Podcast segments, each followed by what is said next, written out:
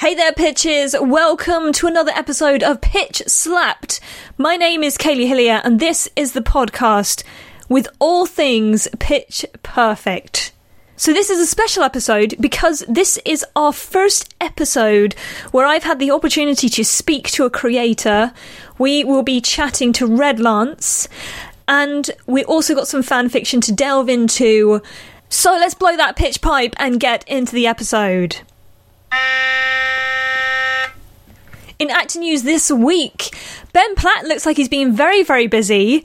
Not only has he been on Jimmy Kimmel Live, he was a guest host on Wednesday the 19th. There's a number of clips circulating around online, but one of my favourite bits is one of my favourite bits he does is this little skit about his new album called Quarantunes. Well worth checking out, and I kind of almost wish it was real. I think it I think it really uh, really embodies a lot of how people have felt during quarantine. Ben Platt's also been in conversation with James Corden this week, and that happened on Sunday, the 23rd of August. So if you want to check that out, I'm sure that very, very soon there will be some clips around of that interview. Ben Platt seems to be very busy at the moment. He's out there and he's doing it. Elsewhere online this week, Skylar Astin, aka Jesse, Love him or hate him, he has been very busy this week, including performing an original song on his Instagram account called So Unfair, which apparently is a project that he's working on to potentially in the future produce his own album. So if you want to kind of get a little snippet into a song from his album, you can check that out. It's on his Instagram profile and it's also part of Instagram TV. So you can have a little listen to that and see what you think. Esther Dean has been celebrating 10 years of her work on the song Fireworks by Katy Perry. Can you believe? Like, blows my mind that the song Fireworks by Katy Perry is 10 years old. That is crazy and it's still so memorable today. It's one of those songs. It's I think especially with regards to a Katy Perry song, it's one of those songs that always goes down very very well. And a big factor of that is just the fact that it is such a sing along worthy song. It's quite simple, you can kind of grasp the words, and then you can just give it a good belt out because also the message of the song is quite uplifting. If you're feeling down, this is one of those songs you can put on and just kind of rouse yourself up again.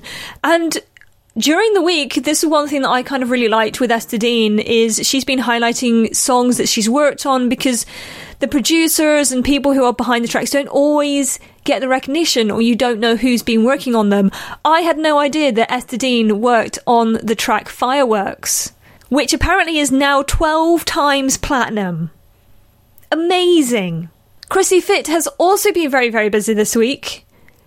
She has been celebrating the season finale of Elena of Avalor, which is an animated Disney series, and she voice acted a character called Princess Valentina. Now, obviously, I don't, I don't know that much about the series. I've never watched it, but there's a lot of love being going around online for the series, especially as it's been the season finale. And with this final episode, they did a special coronation movie event. So it's a bit of a different episode. And Chrissie Fit on her Instagram actually shared a song which her character sings. So you get to like check out not only the animation of the series, but also the great voice that is Chrissie Fit. And finally, Chrissie Fit, Brittany Snow, and Anna Camp were all featured on another single over last week. Not only were they on the Bellas, Love on Top, they all featured on a song by Laura Bell Bundy called Get It Girl You Go. The song is all about the up and coming election, but highlighting and featuring women running for office in the 2020 elections in America. And if you watch the video, it's you can check it out on YouTube. You can see little video clips. They're quite fast, so you gotta like you've gotta be on the ball. But in amongst all the women that are featured in this video, Chrissie Fit, Brittany Snow, and Anna Camp all make an appearance, doing different things. So it was nice to see them and just every now and when they came on screen, it was like, oh, what are they doing now? So yeah, well worth checking out. That is our actor news this week. So I am very, very excited because on this podcast I have wanted to feature creators because they're they're the people that keep this fandom alive.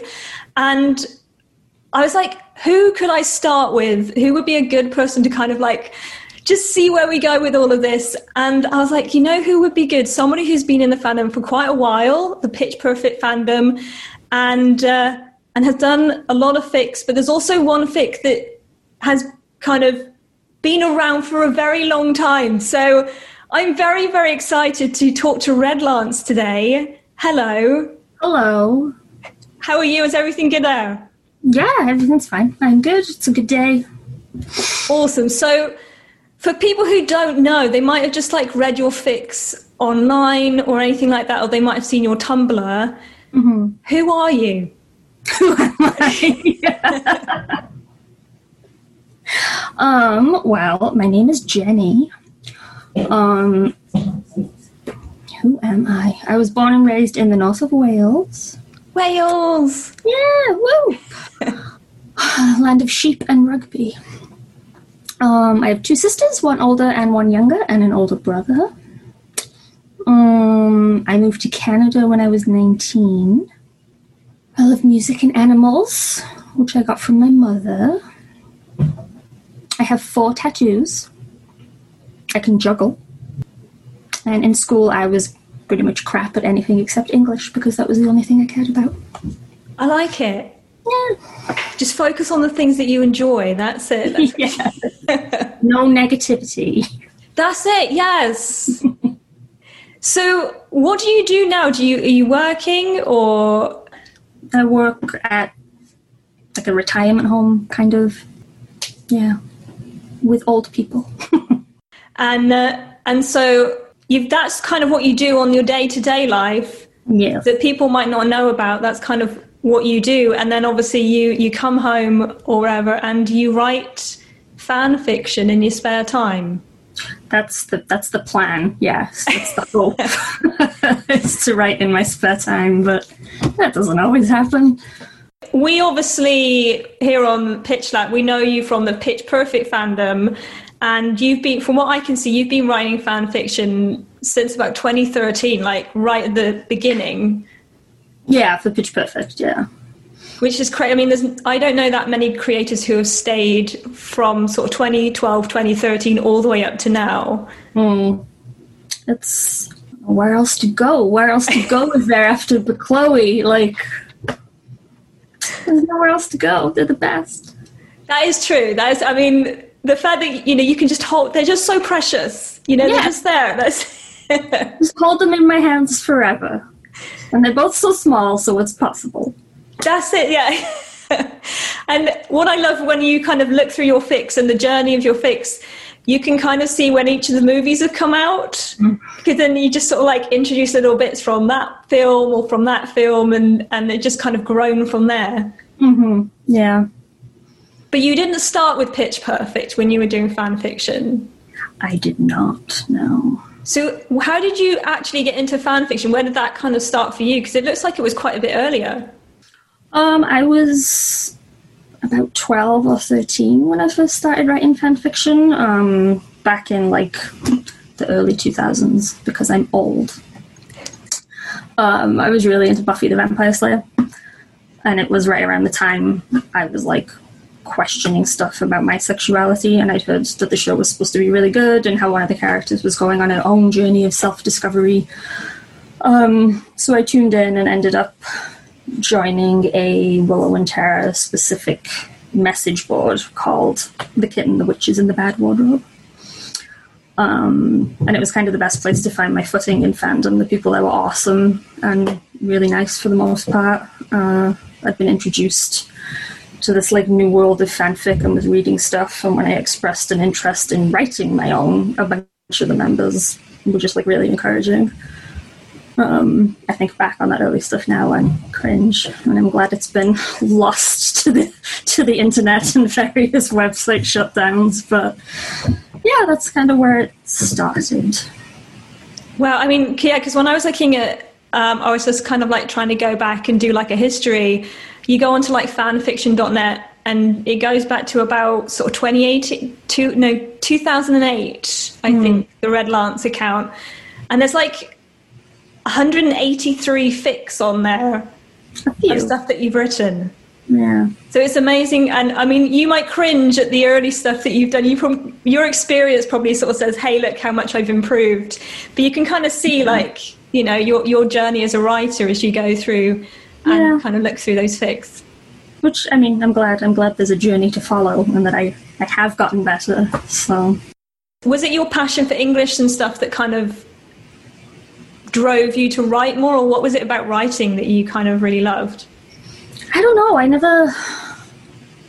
It was never something I was really into as like a young young kid. Um, I think I wrote my first story when I was like ten for English class in school, and yeah, it was the last year of primary school, and I just had a really awesome teacher that just happened to love English and love books and writing and stuff, and she must have seen something in me because she encouraged me to keep going. And in some form, you're still going now. That's amazing. Yeah, yeah. It's not stuff I necessarily want her to read, but you know, it's, it's writing. Well, I'm glad that you're enjoying it and that we can kind of enjoy your writing as well because I know that it's brought a lot of people a lot of joy reading your stuff. When I sort of mentioned to a few people that we were going to talk, they were like, "Oh my goodness, I like I love their stuff. You need to tell them." So uh, yeah, so just know that a lot of people kind of really enjoy what you produce. Well, that's very nice, and I'm glad. Just talking about Pitch Perfect, then, if we take it right back to the very beginning, first movie, what was it that was the moment where you fell in love with the films and you were like, this is not just a normal film anymore, this is something that you kind of want to delve deeper into? Um, I came kind of not late to the movie, but I didn't see it when it first came out. Um, it was sort of, I think, like a year later. Um, I just remember really enjoying it and thinking it was a good time. Um, I love singing, so like people that sing, I'm immediately just like, okay, I'm in. Um, the shower scene obviously piqued my interest because if there's so much as a whiff of subtext, then I'm like, I'm in. I will run towards it. But it wasn't like a love at first sight thing. It was something that kind of, it was probably Kendrick that drew me back in, obviously, because that's what she does. Um, I thought she had like a really good voice, and I'm a sucker for a good singer, but it wasn't like instantaneous. It was kind of like I don't know, like ivy creeping over a building. There's like one minute it's just covering like a tiny little corner, and the next it's like just completely smothered and overwhelms the entire building, and there's no escape. So it kind of creeped up Mhm. on you and grew from that. It really did until I like looked around and was like, oh, this is my entire life now. So yeah, It is amazing when you think of the films, especially the first one, and Bechloe, that it is really in that like first 30 minutes that a lot of that happens. Yeah. And that's literally, I mean, it's not so much in the rest of the movie. It's literally that first 30 minutes. And that's just kind of what sparked so many people's interest when you look at the early fandom and, and the early writing. It was just from that those little moments that kind of just started it all off. Yeah, it's there's like what, like maybe like four moments in the entire film that really like speak to that, and then that's what I love about fandom. They just like take the smallest little things and they're just like, okay, they breathe the same air, so I ship them. Um, yeah, it's it's cool to see like the fandom develop like with the movies. Like obviously in the second film we got the tent scene and other stuff and just to see how it's grown like that. Definitely, and and to see how writers kind of take those moments and create their own stories, and their own kind of ideas from them, um, even from something as small as like just the first few scenes in Pitch Perfect, has just sparked so many kind of yeah, just so much imagination from it. Yeah. And you see all these kind of little worlds being created. Um, I mean, I know that you write a lot of Bechloe in most of your fics. I think there's kind of there's one with Stacie and Chloe, and there's like some other ones, but um, but yeah, um, but Chloe's kind of like what you mostly wrote about. What is it about Bechloe that just kind of drew you in? Um, I think it's a combination of the friends to lovers trope paired with surly girl meets sunshine girl and opposites attract. Um, because the movie the movies didn't give us like a lot of insight to the characters, but I find I find it a lot of fun building off what they did give us and digging deeper. Um, the films gave us like really good character templates, intriguing enough to pull me in and make me want to poke around and see what else is there. But I think it's just it's the dynamic as characters. I just feel like they fit really well together.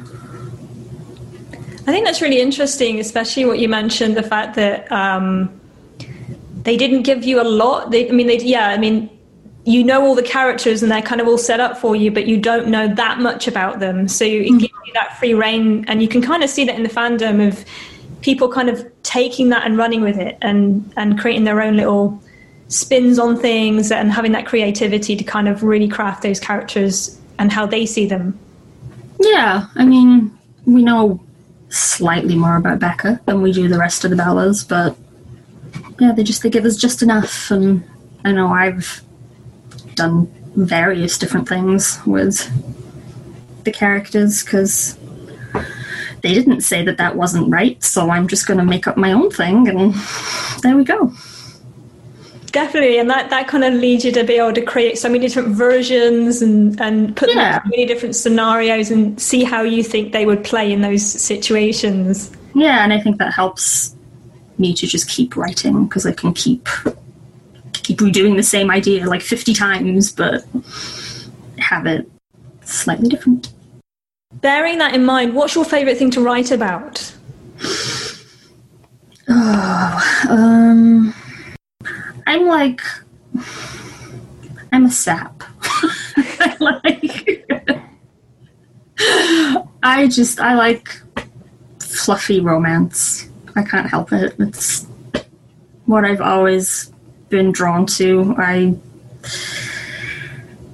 if it's for Chloe, anyway, it has to be like fluffy romance. If it's like other people, then I can make them, I can kill everyone off and make them suffer miserably, and yes, to all the angst.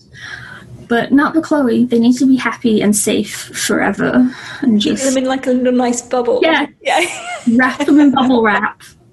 this Put is coming from the author. Yeah, this is coming from the author who's got like a, almost 50 chapter like painful sort of long thing going on at the moment but Yeah, but nothing bad has happened. They're still alive. They still have all of their extremities. Nobody's died. it's just there's just some slight pining, yeah just slight pining tiny bit. i love it that's great I think I like uh, I like writing different ways that they get together as well. Like I love that whole revealing of feelings, first kiss, all that stuff. Um, I like writing them with kids. I find that fun. Just like domestic fluffy stuff. Yeah.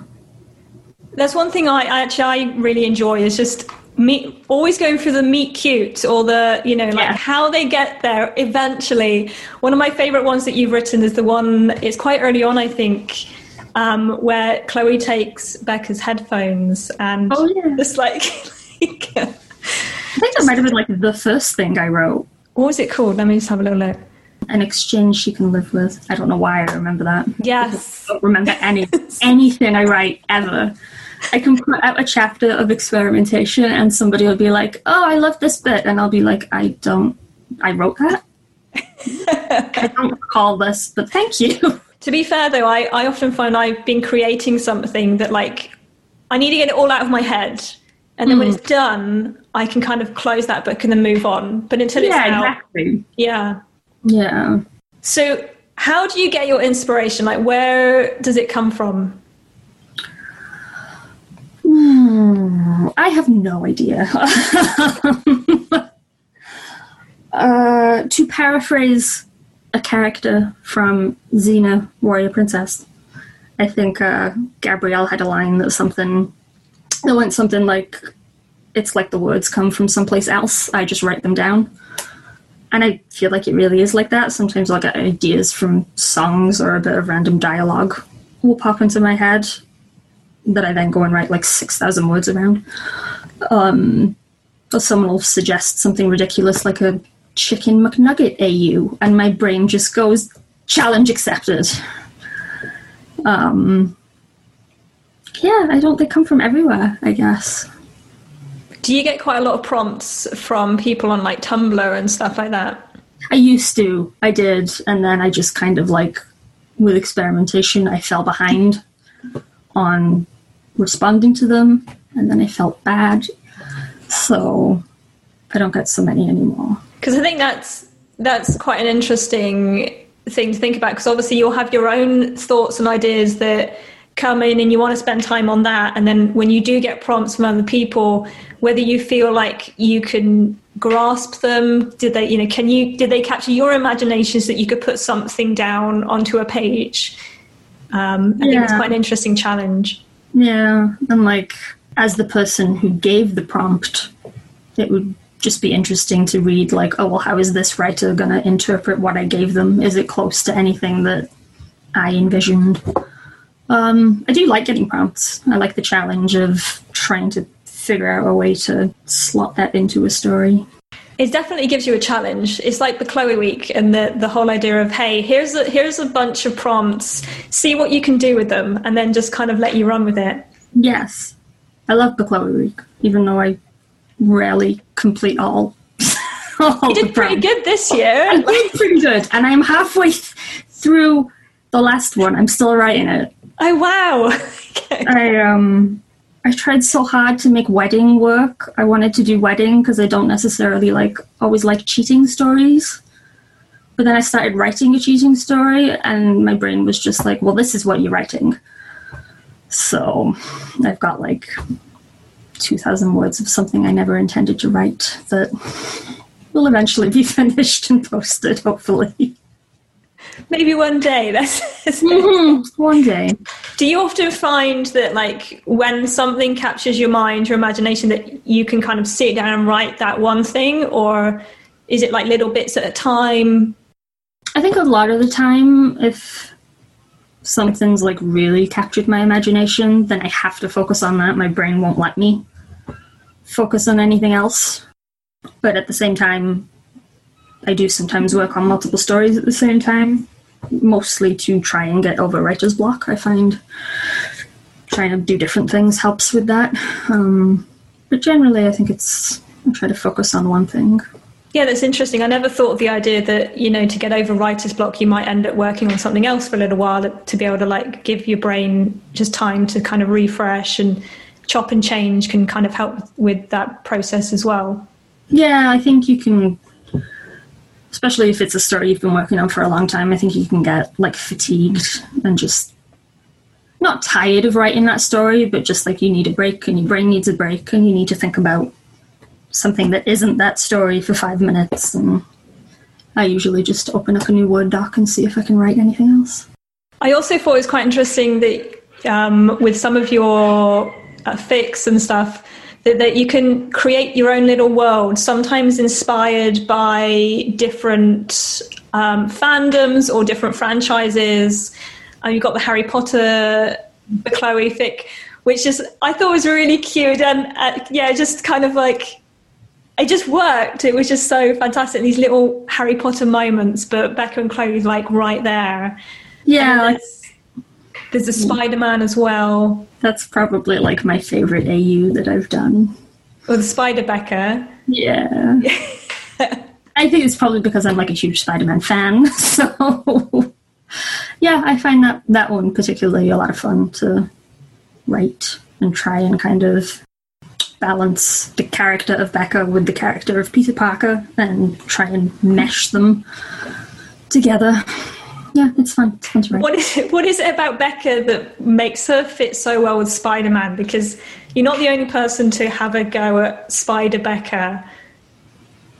Yeah, I don't know. Um, I feel like she's maybe a bit unsure of herself in a lot of areas, and I think Pete is like that too. Like he doesn't always think he's doing the right thing or is deserving of the powers or I mean he's just a teenager. He's a kid, he doesn't he doesn't know what he's doing and I just feel like Beca fits that role really well, or can fit it really well.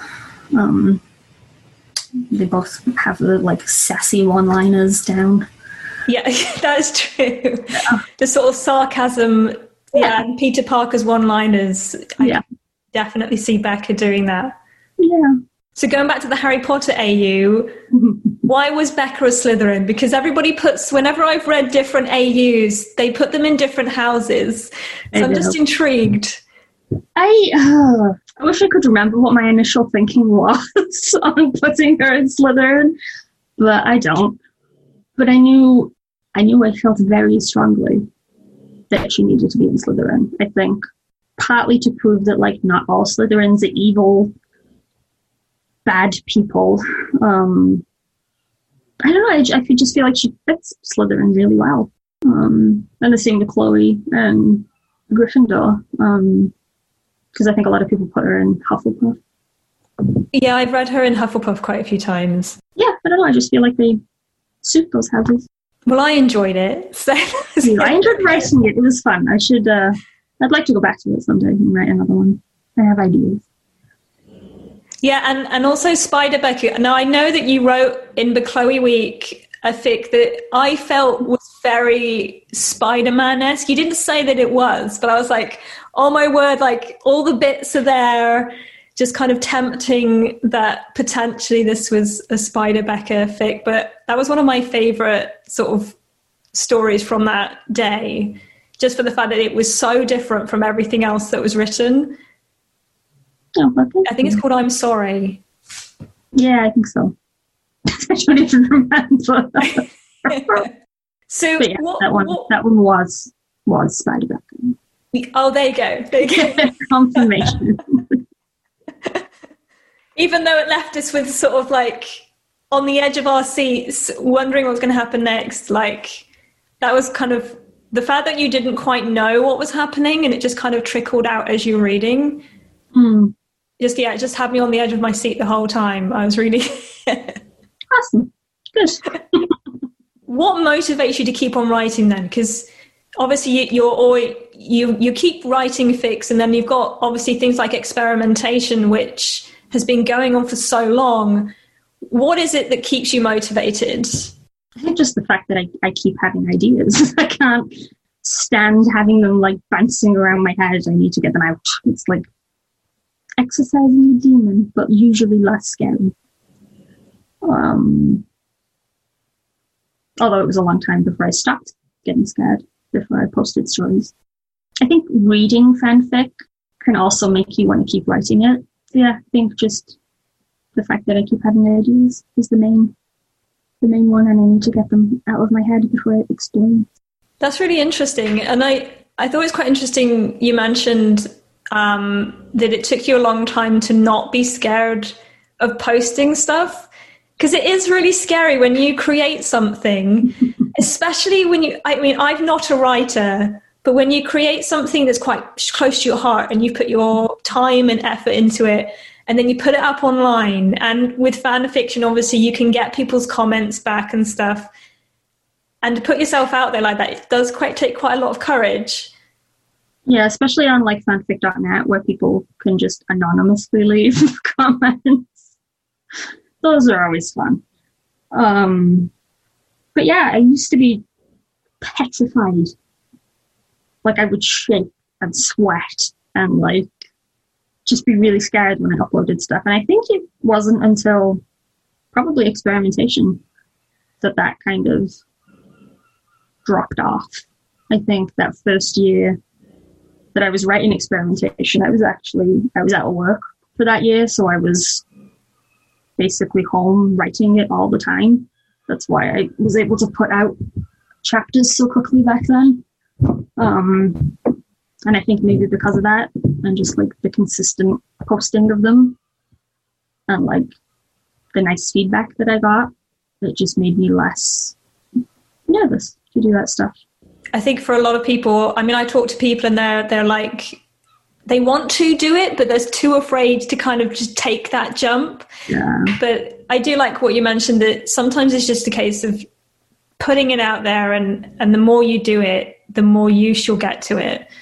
Um, how how do you how do you kind of balance that with um, people's comments or the expectations of people who read your stuff? Because you I mean, if you just take experimentation, it has gained quite a reputation, and people just maybe just a little bit, maybe and people really want to know what happens. So, like, you've got all this kind of expectation going on, and you just want to write a nice fic. like, all I want to do is just write a nice fic. all I wanted to do was write a nice short fic. Was that the original plan for experimentation? It was going to be like a yeah. um, Uh, like maybe 10 chapters. Oh, wow. And I'd be done. At the core, it's a relatively small idea. And then it suddenly wasn't. Yeah, things just kept happening and developing. And then I had no control over the characters anymore. At this point, they're like, they're taking me on a journey, not the other way around. I love that. I love that it started out this little idea and, and like you, the, you said the characters have kind of run with it and you're just yeah. kind of you're there just to write down their story. That is it's exactly how it feels. It really is. That is fantastic. So if we delve into experimentation things i know that's what a lot of people kind of want to know about um, where did where did the idea come from? Um i think literally just Chloe's line in the tent about wishing she'd experimented more in college. I remember the exact moment I left the theatre and thought, okay, well, I need to address that immediately. Um, and they knew what they were doing putting it in the film. So the rest of us just like ran with it. And I was one of the ones that ran with it. And I just happened to still be running after five years. So. Yeah, because it looks like um, I mean, you started it in 2015, mm-hmm. which was that was the year that Pitch Perfect 2 was released. So straight after the film came out. I think I started writing it like that the night that I went to see it. Really? Yeah. From the sounds of it, you already know how it's going to go to a certain extent. You already have the bones of the fic in your mind. Could call them bones. Bones fragments of bones. Yeah, um, I've had bits and pieces planned out um, over the last five years.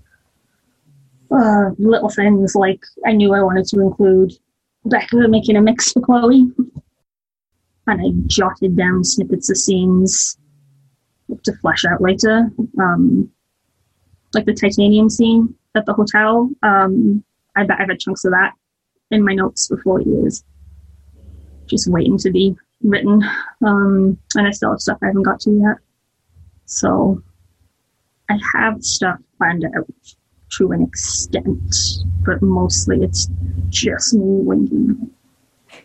just waiting for them to tell you what the next bit of the story is as you go. Pretty much, yeah. Um, I figured out how I wanted things to end, like nine months into writing it. I didn't like have an ending when I first started. I was just like, let's see where this goes. And a few things have changed, but it's probably going to be pretty close to what I originally envisioned, hopefully, unless they do something drastic. So you you already know the ending then? I know, yeah, like I know how everything's going to come to a head, and I hope people like it. It's um kind of going to be an homage to my favorite fic in another fandom, which I can't say because if anyone knows that fic, they're going to know how the story ends. um, but I'll, I'll be sure to mention it when I do finally post that chapter. I love it. I love it. so that just means, you know, everybody who has been sticking with experimentation, you know, the, the groundwork is there. You've kind of got it laid out. It might change a little bit, but you kind of already know how potentially how they're going to get to the end. Yeah, pretty much. Like I've had the big moments planned out, I think, mostly. I love as well that you mentioned that there's like certain moments that you've had written down in your notes that maybe you didn't get to for like years later, mm-hmm. but they're just all ready to go, and and so you can sort of write those out as they come. Yeah, like like I said, the titanium scene was ended up being like basically word for word what I wrote down four years ago. Um, and Jesse's talk with Beca um, about her needing to just tell Chloe that I had penned out for a long time. But it was initially supposed to take place while Jesse was still at Barden and they were in his car, I think. So yeah, things just change a little bit. And so there are there other things that you kind of have planned out from your notes maybe years ago that still haven't come to light yet? Yes. There's not many left. Um, but yeah, like I have a good chunk of dialogue for like the big climactic scene written down. Um, and yeah, just other like little bits now, not like big, huge, huge things.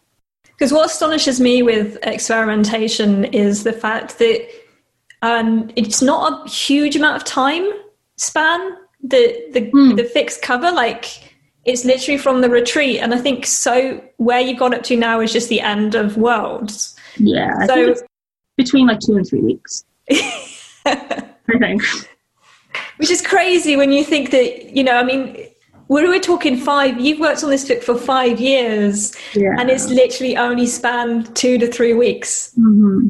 itself and like most of the negative comments I've gotten have been people like complaining that they haven't gotten together yet and that it's taking too long and I just need to hurry up and finish it already. And yeah, I wish they could. It's only been three weeks. I would not jump into bed with my best friend after three weeks. That would be too confusing. I think um, also that's a little bit um, I think that's where it, it can kind of mislead people a little bit because when I've read other fics that, that also do the kind of the pining thing, they cover quite a wide range of time. Mm-hmm. You know, they might be 20 chapters and that might be it. But you're forgetting, hey, they've just gone a few months in in this whole fic whereas you've only gone a few weeks so mm-hmm. you can forget actually this has only been like two or three weeks they're probably not at that stage yet or they're, they're still working through feelings yeah. i don't go through feelings that fast like sometimes it takes me months sometimes to to kind of get somewhere so.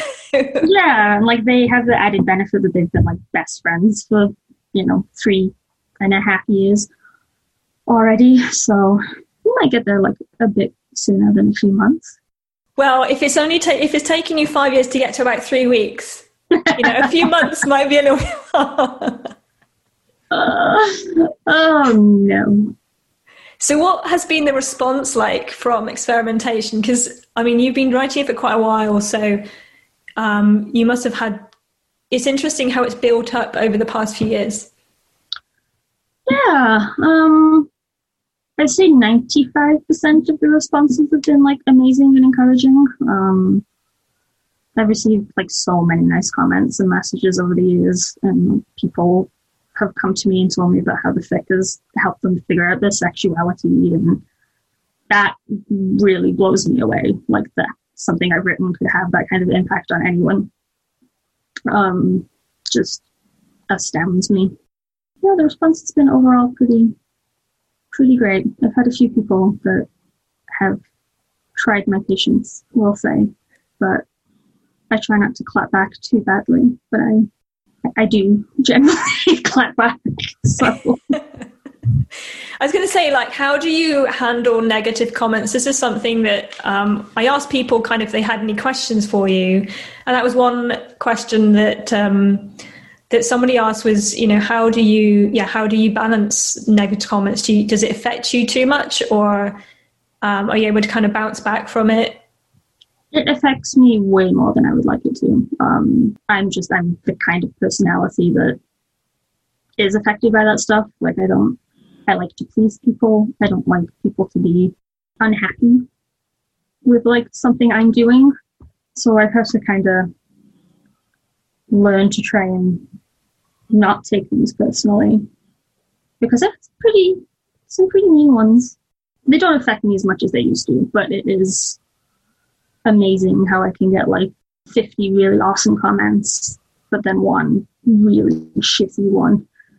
And it'll just not erase the 50 that came before it, but just kind of put a dampener on it. And it shouldn't, because what does one person's opinion mean when all of these other people are still enjoying it? Yeah, definitely. I think I think it's very it's so difficult to dis- disassociate yourself mm. from you know that's their opinion um, and not take it too personally because you know at the end of the day everybody's entitled to their opinion on things um, but you put you've spent the time to make this work, put it out there. I mean, they're getting it for free, so yeah, you know. Like, that's the thing as well. Like, if you don't want my free entertainment, then just move on. Don't read it. Don't keep reading it. And just yeah, and and the the fact that I think, I mean, I I used to do photography and stuff, and um, to be able to kind of stop yourself letting it affect you so much that you stop enjoying what you do because the reason you probably got into it is because it's something you enjoy mm-hmm. and you just want to share that joy with with other people yeah and like i've always maintained that like i'm writing this story for me because i need to get it out of my head um some of the negative comments i've gotten have just been how it's unrealistic or whatever we'll say um, and that they should for example, do this thing instead or do this thing, and basically telling me what should happen next in the story. And yeah, I don't, I'm not, I'm writing. So yeah. if it takes me another like five years to write one more week, it's, it's not like I'm purposefully dragging this out. Like I'm really not. I don't have I don't have like chapters hidden in the back of my closet that I'm just putting out every so often. It's every chapter is like a completely blank slate. But I think that I love that because, like you said, this was only supposed to be 10 chapters long and it's just kind of grown a life of its own. I mean, I'm not a writer, but sometimes my imagination can just kind of create a story and I'm just playing it out in my head. But yeah. the more you play it out, the bigger it seems to get. And mm-hmm. I'm sure, I mean, that just seems to be what's happened with experimentation is you needed to start getting this down and then it's just grown. Yeah, like it started out as like this tiny little acorn. And then I just kept watering it and watering it. And it just, I think as it went on, I wanted to get more into what the characters were feeling. And I guess I can't do that in a paragraph or two. It has to be like 17. So I think that's where, oh, that's why I have longer chapters now, is just because I wanted to be more in depth, both because I wanted to and like to hopefully make it more believable. Yeah, and I think I think for me that was why I kind of hooked into experimentation. I mean, I only I was be, I've been a fan of the film since 2013, but I never dove into the fandom till about 18 months to two years ago mm. and sort of got on, you know, discovered fan fiction. And that was like one of the top ones that was there. And I sort of dove into this world, could not kind of knowing what to expect. Oh, no, I'm sorry. and and it was just like I was just like in the mind of Beca and sort of you know what was out rolling in her head and it was just like this is amazing because it's unlike the films where you kind of watch stuff happen you're kind of like hearing what their inner dialogue is as these scenes are playing out. It's so interesting. And um, yeah that's one thing i absolutely love is just kind of whether it's a, a chapter from chloe's perspective or from beca's is you get to really kind of understand where they're at and where their thinking is. And I think that adds to the whole pining of it because you really feel the pining from them and, and just kind of where they're thinking through it all. Yeah. Like with Chloe, we know right now that she's she's all in. She's she's figured it out. She's just waiting for Beca to catch up.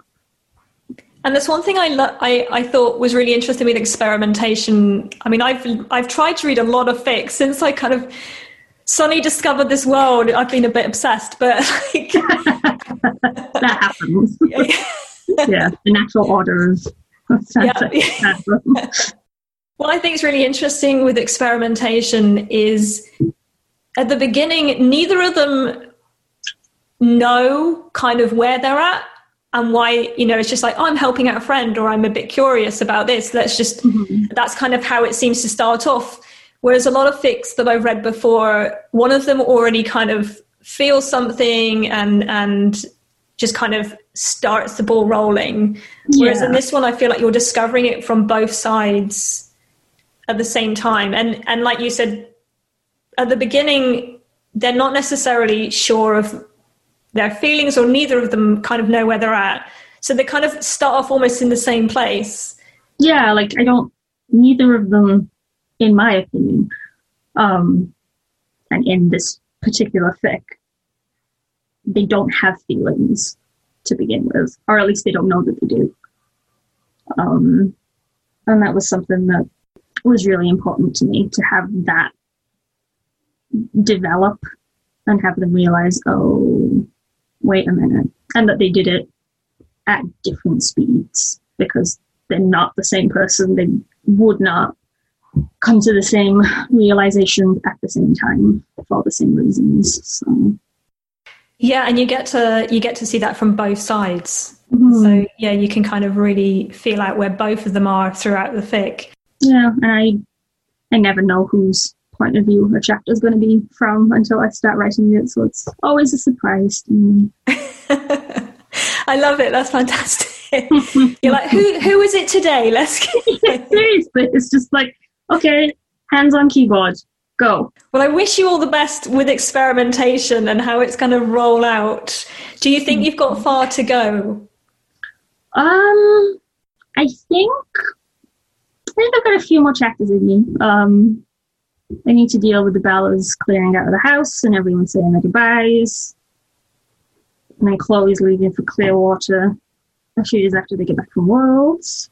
There's a few more chapters in there. I'd like to say like between three and five, but then it will turn into ten. So yeah, I'm not, not even going to say a number. I'm just going to leave it very vague. Well, I'm sure there are lots of people, me included, who appreciate the time and effort that you've put in to this fic, and the fact that you stuck with it for five years is astonishing. Mm. It's mm, yeah, I am guilty of abandoning my fair share of multi-chapter fics, and I really didn't want to do that with this one. Like it was, I've kind of held myself to a promise that no, you're going to finish this. Like, you need to finish this one. Especially when you've put that much time and effort in to not finish it would, you know, I'm not saying it's bad, but it, it would be, a shame. Yeah. I would hate myself for the rest of my life. And, and all the people that are like 50 chapters in just being like, what happens next? I'd have to just write like a bullet point epilogue that was like, okay, this is what was going to happen. I'm very sorry. My hands are tied now. yeah. One of the things that I love from your writing is uh, is the way that you portray Chloe, because um, I I am a little bit obsessed with the kind of just her confidence and her flirty banter that is in so many of your fics. I just it just kind of captures my imagination right there. Um, but one of the things that I I love is that you can take you seem to be able to take small moments and make a whole fic about it. One example, which is one of my favorites, is um, the Jenga one. yeah, yeah, the Jenga one. I think it's called Jenga Bells. Jenga Bellas. Okay. Yeah, Jenga Bellas. Mm. Like how on earth do you kind of just have something so small and then can create an intriguing story? I wish I had an answer for you, but I have no idea. I just I sit and it happens. It just I get Love it. Yeah, it's I have no control over anything that I write ever. it just comes. It just It really does. Like yeah. Fantastic. Well, I've got just um, a few kind of quick questions. Um, do you, do you? I'm assuming you kind of consume your own fan fiction as well. You kind of read other people's um, stuff. So, what have you been reading at the moment? What's kind of are you enjoying? Um,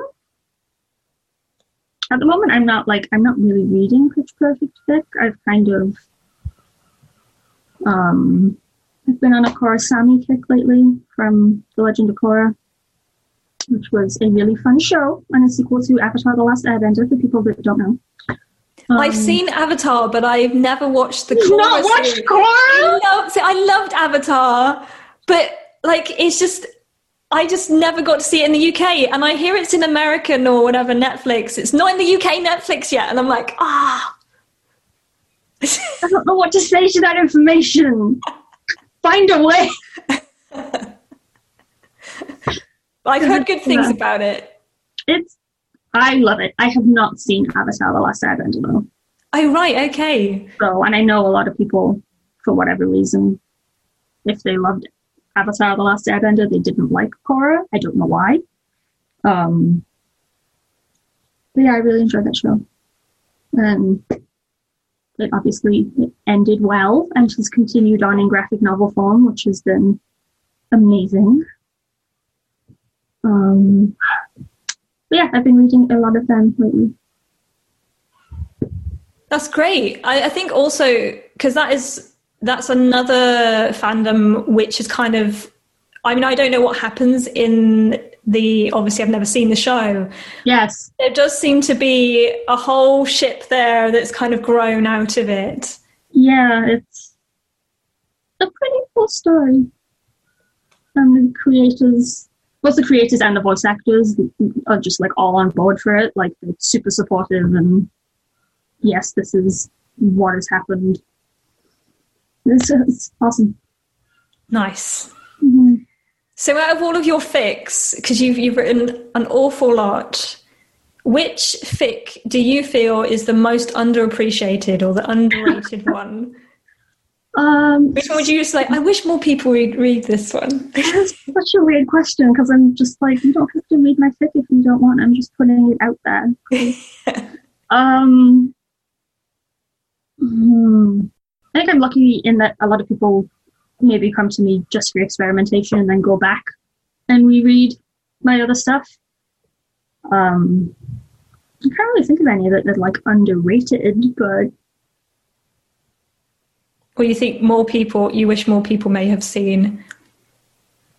so maybe I'll just pick two that like I had soft spots for. Um, sure would be prettier.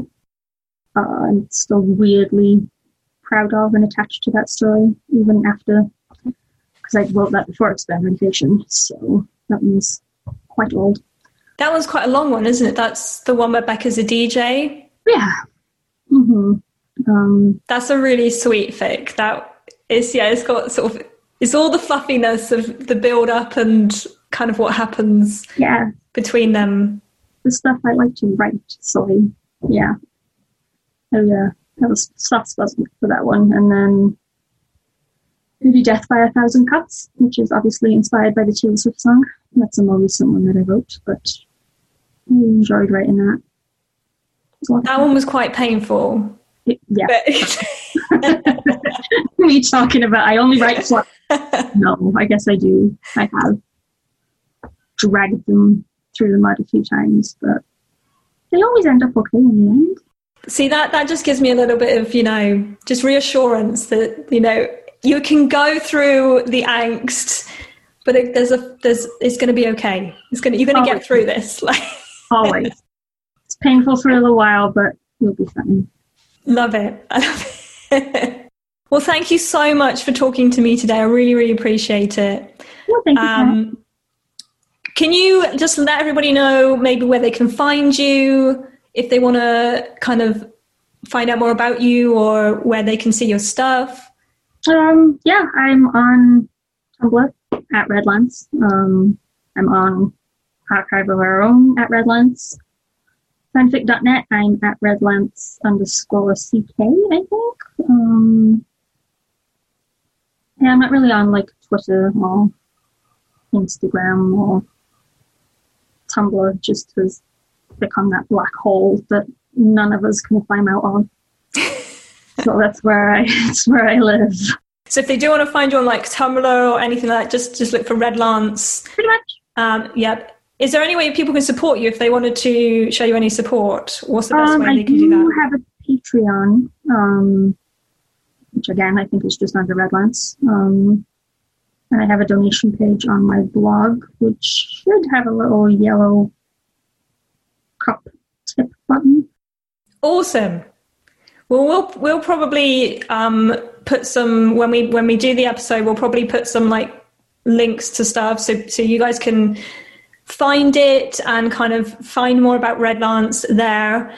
Um, just as a final question, as we're rounding off today, and we really appreciate you talking to me and the time that you've taken out of your day to kind of just delve into your world that you've created. Um, how are you going to celebrate 50 chapters of experimentation? I mean, it's been five years, built up so far. Like, 50 is a big number. It's a rather large number, yes. Um, I'm probably going to drink a lot and wonder how the hell I got here. I think that's a good way. Yeah. Just kind of like give yourself a pat on the back. Yeah. have a have a short break. Yeah, give my hands a rest. Maybe, maybe there'll be some balloons. Maybe. I like it. I like it. Maybe get a yellow cup just to like. Yes. Yes, yellow cup, jiggle juice, balloons, maybe a pillow fight. oh, there you go. Yeah. Well, we wish you all the best with it. Good luck Thank with uh, with finishing or, or getting through the thick. And do you have any other projects coming up in the near future that you're working on? Um, I'm always working on something. Um, I have that last the Power Week prompt that I'm doing, but nothing like huge. Experimentation takes up most of my time. Well, it is this world that you've got now, and it's it just seems to be kind of running through your brain. So, at some Yeah, point when it's finished, like Ninety percent of my writing time is just trying to remember what I've written previously, I really so that I don't contradict anything that I write in the future. Because, yeah, that must be quite tricky with experimentation because because because it's been going for so long to try and remember everything you cover. Because I'm sure there are people who, if they've read it more recently, would be really on the ball with what's happening. Yeah. like it's insane. Like I, I'll talk to people who you know have read it ten times, which is insane. Um, and I'll maybe need to know something for a chapter, so I'll ask them, and they'll be like, "Oh yeah, this happened in chapter whatever." I'm like, "Okay, thank you. I don't know how you remember that because I don't know. I have like three chapters that I know what happened in them because it was big events." and then the rest. No, no idea. If I need to figure out what color Chloe's bedspread is, I'm hooped. I love it. Well, at least you've got people who are like right on the ball that you can go to help you out. Yes, yeah, I, I would be lost without them. Good. Well, thank you so much, and good luck with finishing it. Yeah, thank And you. wish you all the best in the future. Yeah, you too. I know that we've already talked a lot about fan fiction. There's so many of Redlance's stuff that you can check out. But just a little feature of some other fan fiction that I've read over last week and that I have thoroughly enjoyed. Starting off with Truth Behind the Lies by Rejection Isn't Failure. This is about a 13 chapter fic And the summary is sometimes good things happen to those who wait patiently, and sometimes one can put their foot in their mouth at the wrong moment. Maybe trust is a fundamental part of a relationship that when it's put to the test, anything can happen. It's a pitch perfect 2 AU, but it doesn't follow the films. And although this fic is 13 chapters, it all is kind of contained within like I want to say like a 24 hour period, maybe just slightly longer than that, but the majority of it f- happens within the 24 hour period. Now, I will warn you, this is kind of this is a more adult fic, so if you're younger, maybe don't check this one out. Um, there's a lot of smut. I was pleasantly surprised by this one with the way they built up the story. And it didn't go anything how I thought it was going to go because it starts off on it starts off with Beca and Chloe and they're not together. So the at the beginning of the fic, you know that they're still friends, you know, they're best friends, but they're not anything more. And Chloe would really, really like it to be more. The willingness of Chloe to take chances in this fic is quite impressive. She puts herself right out on a limb, takes a very, very big chance. Will it pay off or will it not pay off? You'll have to read the fic to find out. But what I really thought was intriguing with this story. As you get a few chapters in, I forgot about the premise of the story. I forgot about what it said in the summary. So I'm reading through this story and it, it's like, it really draws you in. Like, you really kind of get in with the characters. You want to know how it's all going to go. And for quite a while, it lulls you into this this lovely little place where you're like, this is amazing. Like, this is all transpiring so well. Like, it's all just going wonderfully. And it just keeps building and building and building. And as I'm reading them, they're going, well, I feel like they kind of got to the end of the fic, but we still got like a good six or so chapters left. Where's the author going to take it? And it gets to the point as you're getting near the end where something happens that just kind of destroys everything that's been building up. This lovely kind of like place that they had built up and it's all the feelings are there and it's all happening and you get to this moment and it's just like somebody's taken a sledgehammer and just destroyed it. Oh my word, like and it just kind of takes your heart, rips it out, stomps on it a little bit and, and you just don't know what to do with yourself to the point where you get sort of six, five, six chapters near the end. I couldn't put it down. I was like, I can't stop now. Like, before I was okay with just kind of working through the motions of the story. I was really enjoying it. But then you get to this point and you're like, there's no way that I can stop reading. I am so glad that I read this with it completed. Once you get to that point where everything kind of just goes wrong, you can't stop. You have to get to the end. That is just the way that it works. I get very annoyed at Chloe in this story. The reason why everything breaks down is so stupid. Like, it shouldn't have happened. And so you're just there going, no, wh- why? Why are they doing this to themselves? But you can't stop it. You've got to let them play it out. And it kept me on the edge of my seat. So I will warn you, there's a lot of angst. It is quite smutty, and the author really does like takes the time to really work through their emotions and how they're feeling and how they're expressing it. But it is a well worth it. Just be warned that you're going to be thinking this is all going so well, only for things to fall apart. But in all fairness to the author, it's not a bad thing.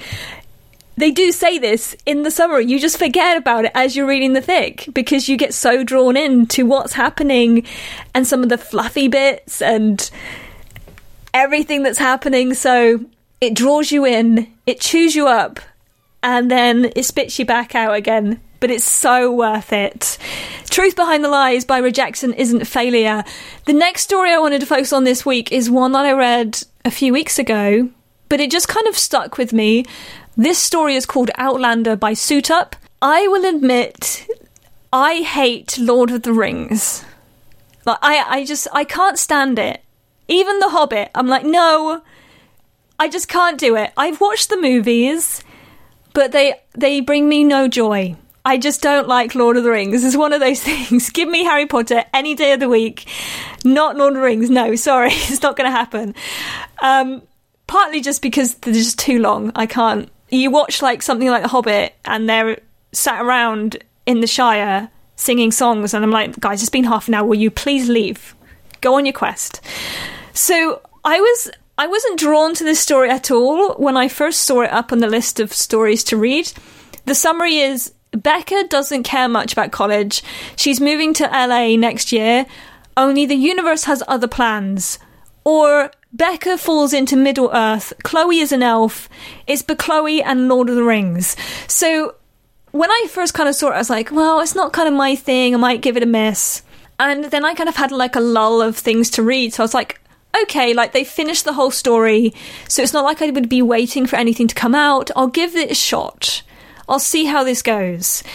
And I thoroughly enjoyed this story. It does help if you have watched Lord of the Rings, but I don't think it's a necessity. So if you've never watched Lord of the Rings, you're not going to really miss a lot. It's only maybe some of the visuals that you get because um, of moments in the story. Because the the way the author has done it is that they're playing out the story of Lord of the Rings, but you then have Chloe and Beca in there as well. What I thought was really interesting, especially at the beginning of the story, is how Beca gets into Middle Earth and how the story plays out because you're not entirely sure like how the author is going to mix these two worlds which are completely different. You've got lord of the rings and pitch perfect and how they're going to mesh them all together. And i love just some of the little ways in which they kind of link the two. Number one making chloe an elf so she is in that universe and having her join the fellowship and everything. And then how Beca kind of bridges that gap. Obviously, you don't really get a lot of any of the other characters from Pitch Perfect. It's kind of focused on the Lord of the Rings world. I really like, especially nearing the beginning of the fic and the first few chapters, where Beca's trying to kind of get used to the idea of being in a completely different world. She doesn't have the comforts that she had back, I don't know if you'd say Earth. I feel like it's Earth. Um, she doesn't have all the home comforts, but at the same time, there's little things that she's brought with her that then infect her and are in Middle Earth. So, um, things like her MP3 player and having touching moments between characters interacting with that, especially the Chloe moments, and how Beca kind of introduces Chloe to her world, and then vice versa, Chloe kind of training and getting Beca into the world of Middle Earth. One thing that I thought was really interesting when I th- first kind of thought about this story and how I thought it might go when reading the summary, I was like, so are they going to do Lord of the Rings with like Beca with the ring, or like how is this going to play out? To kind of keep it fresh, or in my in my mind, they kept it fresh by allowing the story of Lord of the Rings to take place. Because that's already like that's already in motion, and all the main characters are there, and then Beca's comes in and she kind of joins along, but not at all the bits. She has her own thing going on. She has her own quest going on. And so for me, that was kind of like a lovely way of giving it its own unique taste. That although this main storyline was happening, that wasn't the main focus.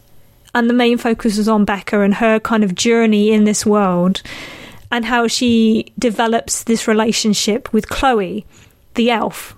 I thought Chloe was such a lovely elf. I thought she just suited it very well. It was very clever how they introduced Beca's world to Chloe and had these Chloe moments.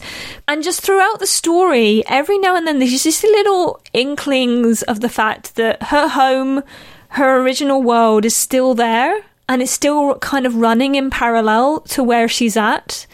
Which I thought was really interesting because there's a lot of the story where you're just kind of like, well, how did this happen? Like, how did this work? Is she dead?